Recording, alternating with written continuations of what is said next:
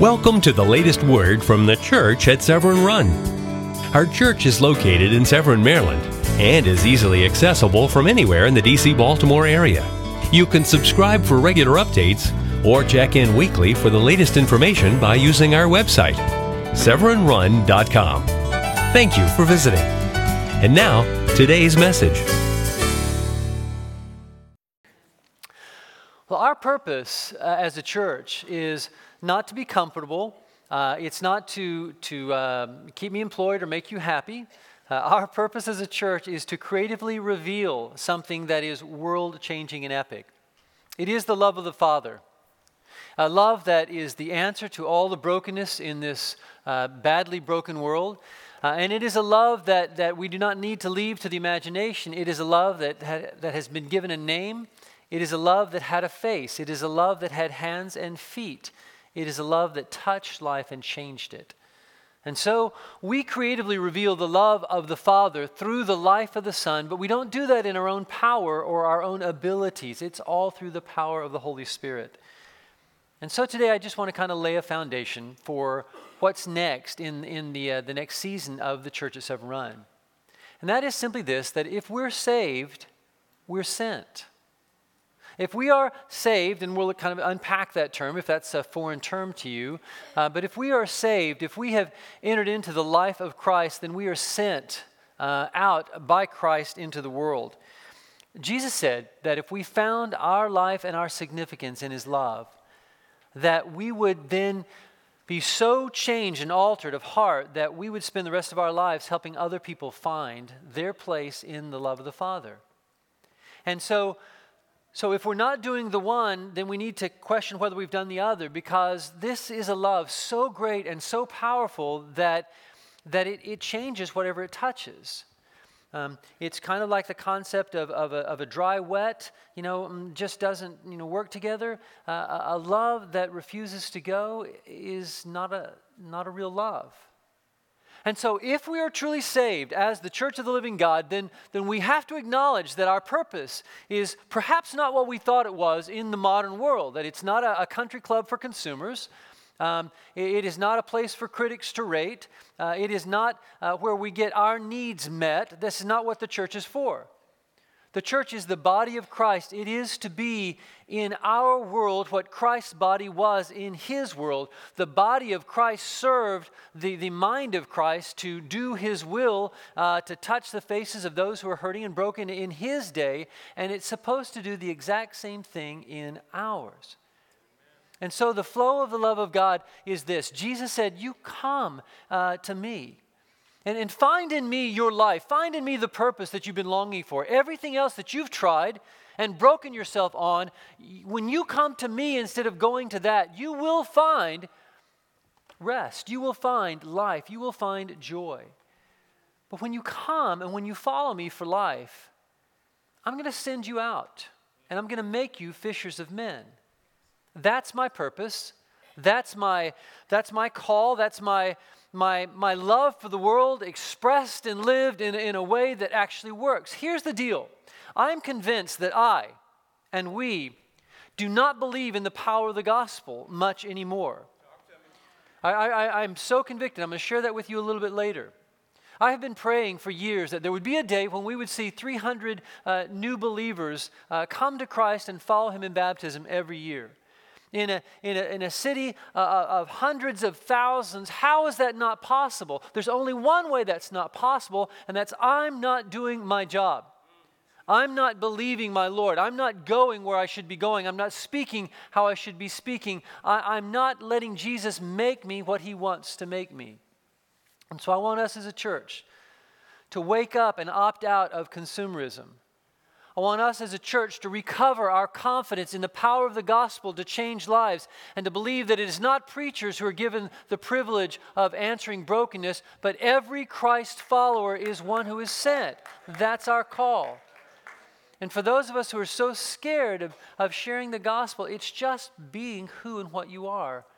And here's what it really looks like when it's done in the power and the flow and the naturalness of the Holy Spirit. I, I don't, yeah. Do we believe that can really happen? Guys, I'm just telling you, we have so badly distorted discipleship in the modern church, it's not even funny. We've taken people into classrooms, sat them down, and filled their brain with theories and, and facts that somehow don't seem to be dropping the eighteen inches from the head to the heart. We've made knowledge the currency of the kingdom when, when faith is always the currency. We, we have made learning more uh, the quest when it's knowing Jesus and having a personal relationship with him that is the quest. It's a person, not some body of knowledge or doctrines. Jesus never led anybody into a classroom. He led needy people, and that's a part of, of what it means to be a disciple, is to, to admit that you're a needy individual, a needy human being. He led needy people out into a broken world that, that in that broken world, they might redeem it. Because in this world, everything is broken, and everything needs to be redeemed. And what the church of, of, of the living God in the twenty-first century has to make up its mind about is, can everything be redeemed? Are we on a one-way downward spiral, or is it really possible that the gospel of Jesus Christ has enough resurrection power in it to absolutely change everything? See, the reality is that the gospel isn't an invitation to your personal happiness, okay? And we have missold the gospel. And if that's what you have believed prior to this time, I just want to say that I'm sorry, but you've been sold a bill of goods. The gospel of Jesus Christ is the call to wage and win an eternal war.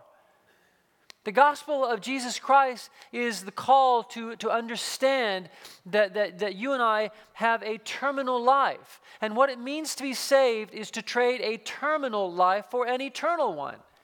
It means to acknowledge that in this world, we will never be finally happy, finally complete, that in this world, we will never be finally appreciated or loved. There will always be tension, always be pain, always be a level of brokenness in our life. But in the midst of it all, there is a Savior whose love will overcome. And he will lead you to win the war of your heart and your soul so that you will struggle successfully and, and, and that you will then be sent out by love into a broken world to, to lead others to, to trade their terminal lives for an eternal one as well. And it all has to do with faith and believing. Not a doctrine of knowledge, but a person, a being. To, to understand that we're embracing a heart more than we're embracing some orthodoxy. Guys, if we're saved, then we are sent out in the world to save. We are sent out in the world in the authority of Jesus Christ, and the truth is that we have a power that we are too timid in the modern church to use. And guys, I want to just tell you, these are not just words for me. The, this is, this is a life change for me. I've been a believer um, probably, I don't know, uh, believe it or not, some some forty years now. And this is a major shift in, in my life and my call. It, it, is, a, it is a major uh, shift and, and just a growth point of, of what, you know, when we listen deeply, hearing God speak very clearly. And Jesus is on his way back. I, I do not know when, I do not know how long. It could be this afternoon, it, it may be a thousand years. But I want to be ready. And I want to lead you to be ready as well, because whether you see him uh, in his return or you die and see him then, it's going to be soon either way. And before that time, for you and I just to, to waddle around on this planet Earth in self-pity, for you and I to give away the power that God gave us, to squander our creativity, to, to use our imaginations only for darkness and evil, to, to, to not believe in the giftedness that God has given each one of us and unleash that in faith on the world is a, is a tragedy. It's a waste. And I hate waste.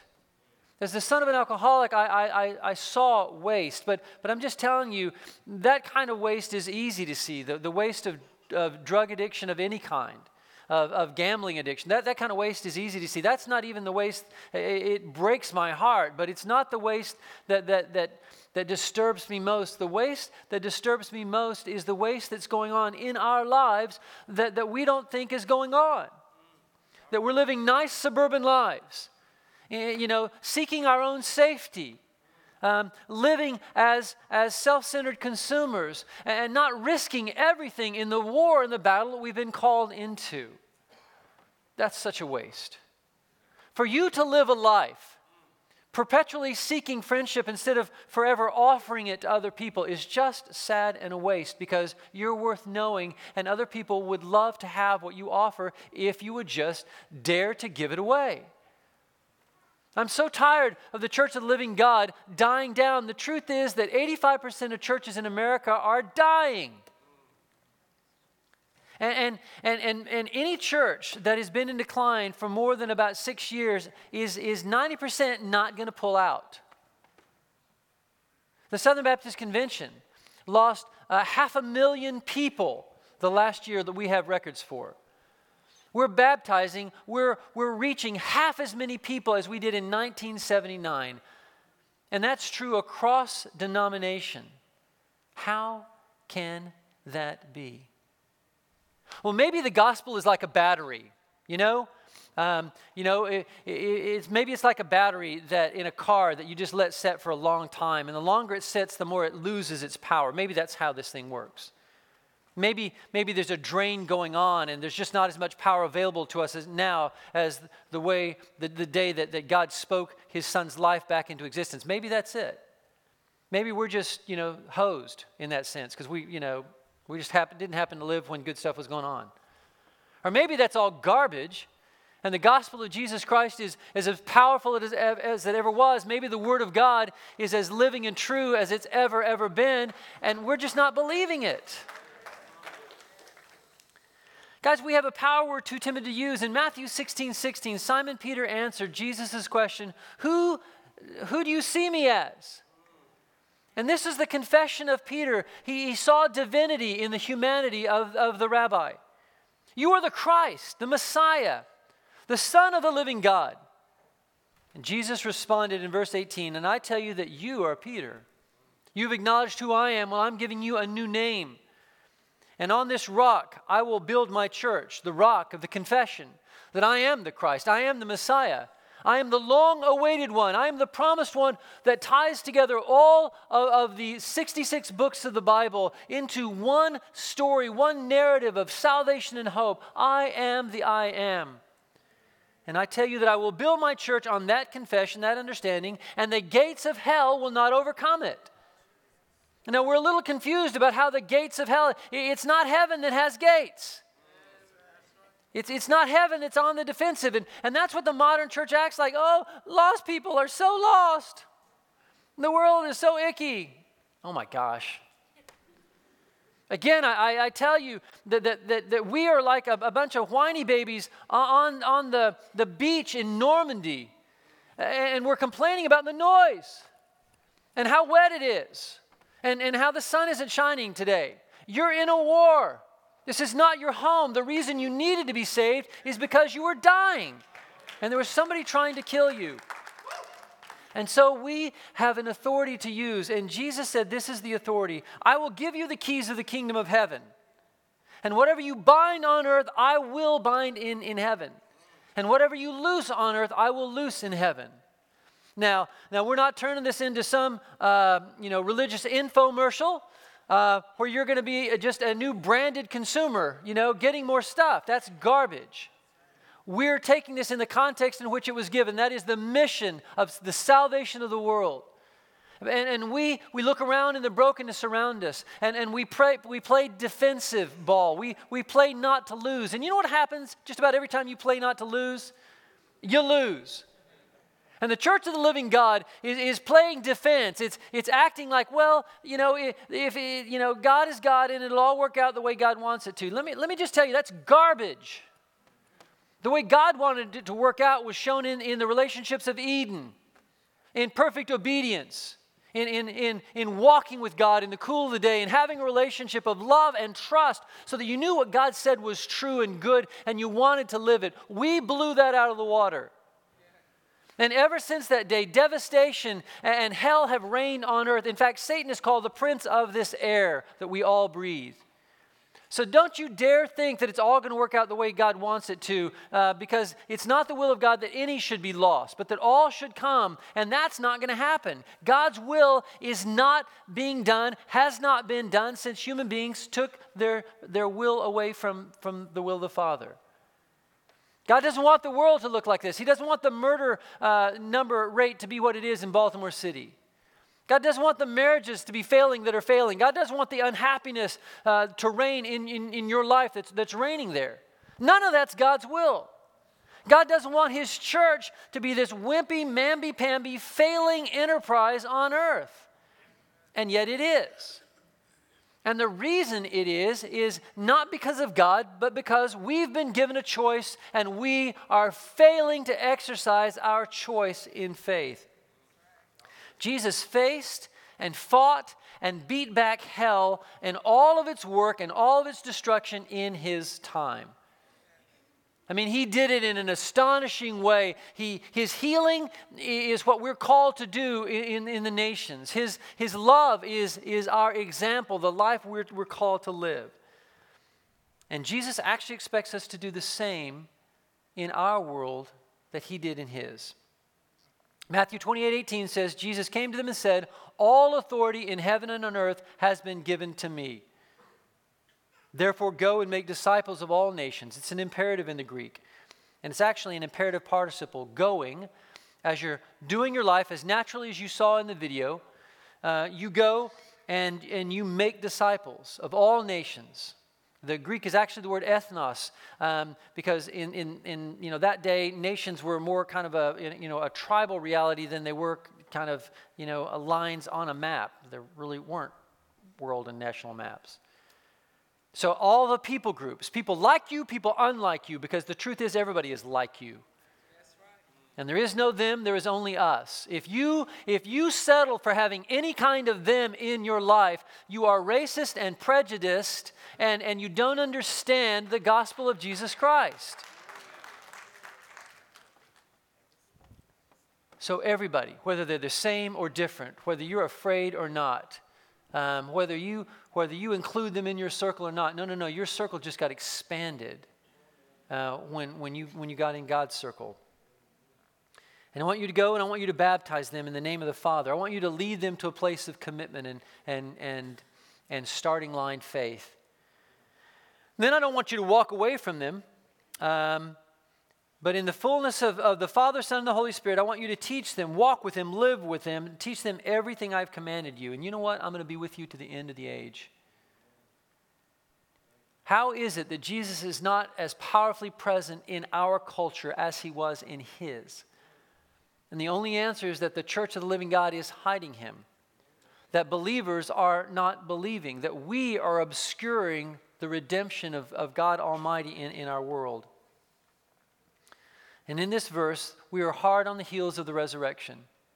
And these three days prior, confused disciples are now confronted with a Messiah who's appearing alive to them and to, to five hundred others, uh, all through Pentecost. And Jesus has just met them, and, and, and they looked freshly into his resurrected eyes, and, and the disciples saw an unstoppable power to make a broken world whole again. Everything changed when they looked into the eyes of Jesus. They actually believed that what they saw there would change everything that they saw around them. The truth is that the modern church walks more in the fearful relativism of its culture than it does in the confident authority of its creator, and, and that's just wrong. That's a choice. And, and the relativism that we see, you know, well, why, why do we read this book and not others? Because this book is divinely inspired. Because this book, written over fifteen hundred years by forty authors through sixty-six books, tells one story, the story of a God who so loved the world that he, that he actually became one of us and died sacrificially on the cross, that if we would just believe, that he would give us eternal life that starts here and changes now. That's our story. And it's different than every other religion on the world, in the world. It is not a case that all roads lead to the top of the mountain. There is only one way. And there's only a single truth that saves. And we've been given that truth. And we are called to defeat the rampage of the brokenness of hell in our world, in our marriages, even in our own hearts. You've been given an authority. I've been given an authority, and I'm not using it, and you're not using it. We, we, we look in our own families and we see the, the, the damaging and, and, and the work of hell. Men, it's like running your, your, your engine, your car without oil, and, and, and we, we do nothing about it. We act like, well, this is just the way it is. It's the way it is because we let it be this way. We look around uh, at the world around us and, and the brokenness, again, of our city and, and, and our town, and we just accept it, or we don't even see it. Well, Jesus sees it, and he doesn't accept it, and he sends us out to answer it. The only question is, will we go? We are called to defeat in the authority of Jesus, in the presence of the living Jesus, who by Scripture is just as much present with us as he was with the first twelve. Do you believe that? Well, I can't see him. Well, let me just tell you that the twelve who walked with him for three years didn't see him either until they believed. Do you see him now? Do you believe? Believing in the authority of Jesus' mission means believing in the success of our mission as a church. May God forgive us for only shooting uh, right now to reach five thousand disciples. But that's our next marker point. That's, that's our, our next uh, challenge. And the simple reality is that, that, that God has given us success in our mission. And the truth is, he's given you success in your mission as well. Your life is not a waste. Your life is, is not uh, something that, that is an inevitable failure. Your life is an eternal success because it is a Jesus-powered life. We can change our world. And if our vision of impact is any smaller than the nations that we're called to go to, then it isn't God's vision, and we're not really Christ's church. And let me just share with you something that is so pivotal that, that God is just wrecking my life with, and, and, and, and literally um, I am so convicted by this. Here's my, and maybe our, but I'll speak for myself right now. My, my default mode is that people aren't coming to Jesus because they won't believe. Anybody follow that logic? Anybody see that? This means yes, this means no. All right? And and and people are just like, they just they just won't believe. I want to tell you that, that that's mostly wrong. I believe with all my heart that God has spoken to me to say, it's not their unbelief that's keeping them from him. It's mine. It's yours. So we don't believe in the power of our gospel anymore. We don't believe that simply by telling the story of Jesus that people's lives can be changed. We, we don't believe that, that there is, there is all authority in heaven and on earth in the word of Jesus to, to love and to, to bring salvation. We, we don't believe in that power to walk into a room and to share that story and have half the room respond to it. But here's what I say for myself from this day forward. God, help my unbelief. I believe. And we will see three hundred people uh, baptized a year. Um, and I'm not going to lead all three hundred. Some of them I will. But you will. And here's how we begin changing the world. We remember how very good and strong our good news is. For the wages of sin is death, Romans sixteen. Uh, six twenty-three says, but the gift of God is eternal life in Jesus Christ our Lord. Maybe you're here today and your life is circling the toilet. You may have religion, but you're lost if you're honest. You, you don't know uh, Jesus. And you're wondering maybe what you do. Here's what you do. You simply believe. You just accept Jesus. Well, Pastor, I'll need to study and I'll need to learn. No. You just need to believe. And you need to pray a prayer about as complicated as this. Jesus, save me. I give my life to you. And everything changes. God says in Jeremiah thirty-one, I have loved you with an everlasting love. And today There are some of you here who just need to say yes to Jesus' love, and we're going to be here to meet you at the front, and your life and your destiny can be forever changed if you'll just say yes. And for the rest of us, may God forgive us for lacking confidence in the power of his resurrection. Secondly, we begin changing the world by living empathy and showing compassion. Remember the hell of living lost. And look around at the people uh, that are that are around you in your world, and don't be angry at them. Uh, don't judge them. Don't look down on them. Feel for them. Because the truth is, we will never love as Jesus lived until we feel what Jesus felt for people. And we need to recover empathy in a huge, huge way. Third, be the living conversation of God on earth. Start a conversation about Jesus with somebody and be that conversation. Well, Pastor Drew, I don't know enough. That is a lie from hell or an excuse for laziness on your part. Get off your butt, learn something, and share Jesus, okay? And if you know him, you already know enough to lead a lost person to Christ. Tell them they matter. Be the living conversation of God. Second Corinthians five nineteen says, God was reconciling the world to himself in Christ, not counting men's sins against them, and he has committed to us this message of reconciliation. And if it's not getting out this message, it's because we haven't honored that commitment. Second Corinthians five twenty says, we are therefore Christ's ambassadors, as though God were making his appeal to the world through us. Is anybody in the world hearing it? Or are we too concerned about our own safety and our own uh, stuff and our own selves to, to go and to share with a broken world? Guys, this isn't meant to be a message about cheap guilt. It's about a confrontation with, with a living Lord and a reassessment and a realignment of the meaning of our faith in Christ and, and what kind of a church we want to be until we see Jesus. I don't want to be a plastic church. I don't want to be a plastic preacher. I want to give my life for Jesus, and I want to see people come to know him and to see the hell that's going on in their life answered by the heaven that's going on in Jesus' heart. There's no one you know who can't be saved. I'm going to ask you to come, to be saved if you're not, to commit your life to spreading the message of salvation. Um, I'm going to ask you to come and to pray specifically. If you don't know anybody who's lost, come to me and I'll give you the name of somebody, and you can kneel down here and pray for them. But I suspect you know ten people right now.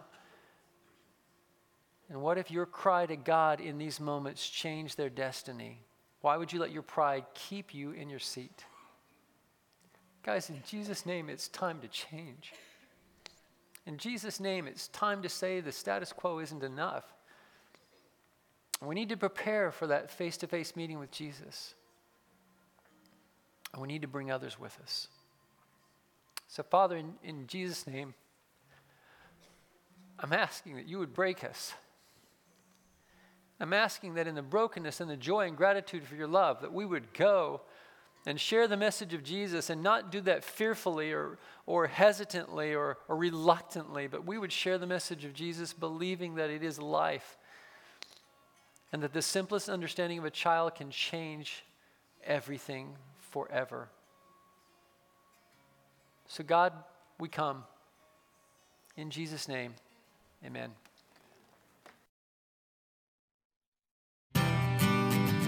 Thank you for joining us today at the Church at Severn Run. Please visit our website at Severn Run dot com for church service information, staff directories, or for prayer requests. And if you're in the D C Baltimore area, we'd love to have you join us at eighty-one eighty-seven Telegraph Road in Severn, Maryland. We look forward to worshiping with you.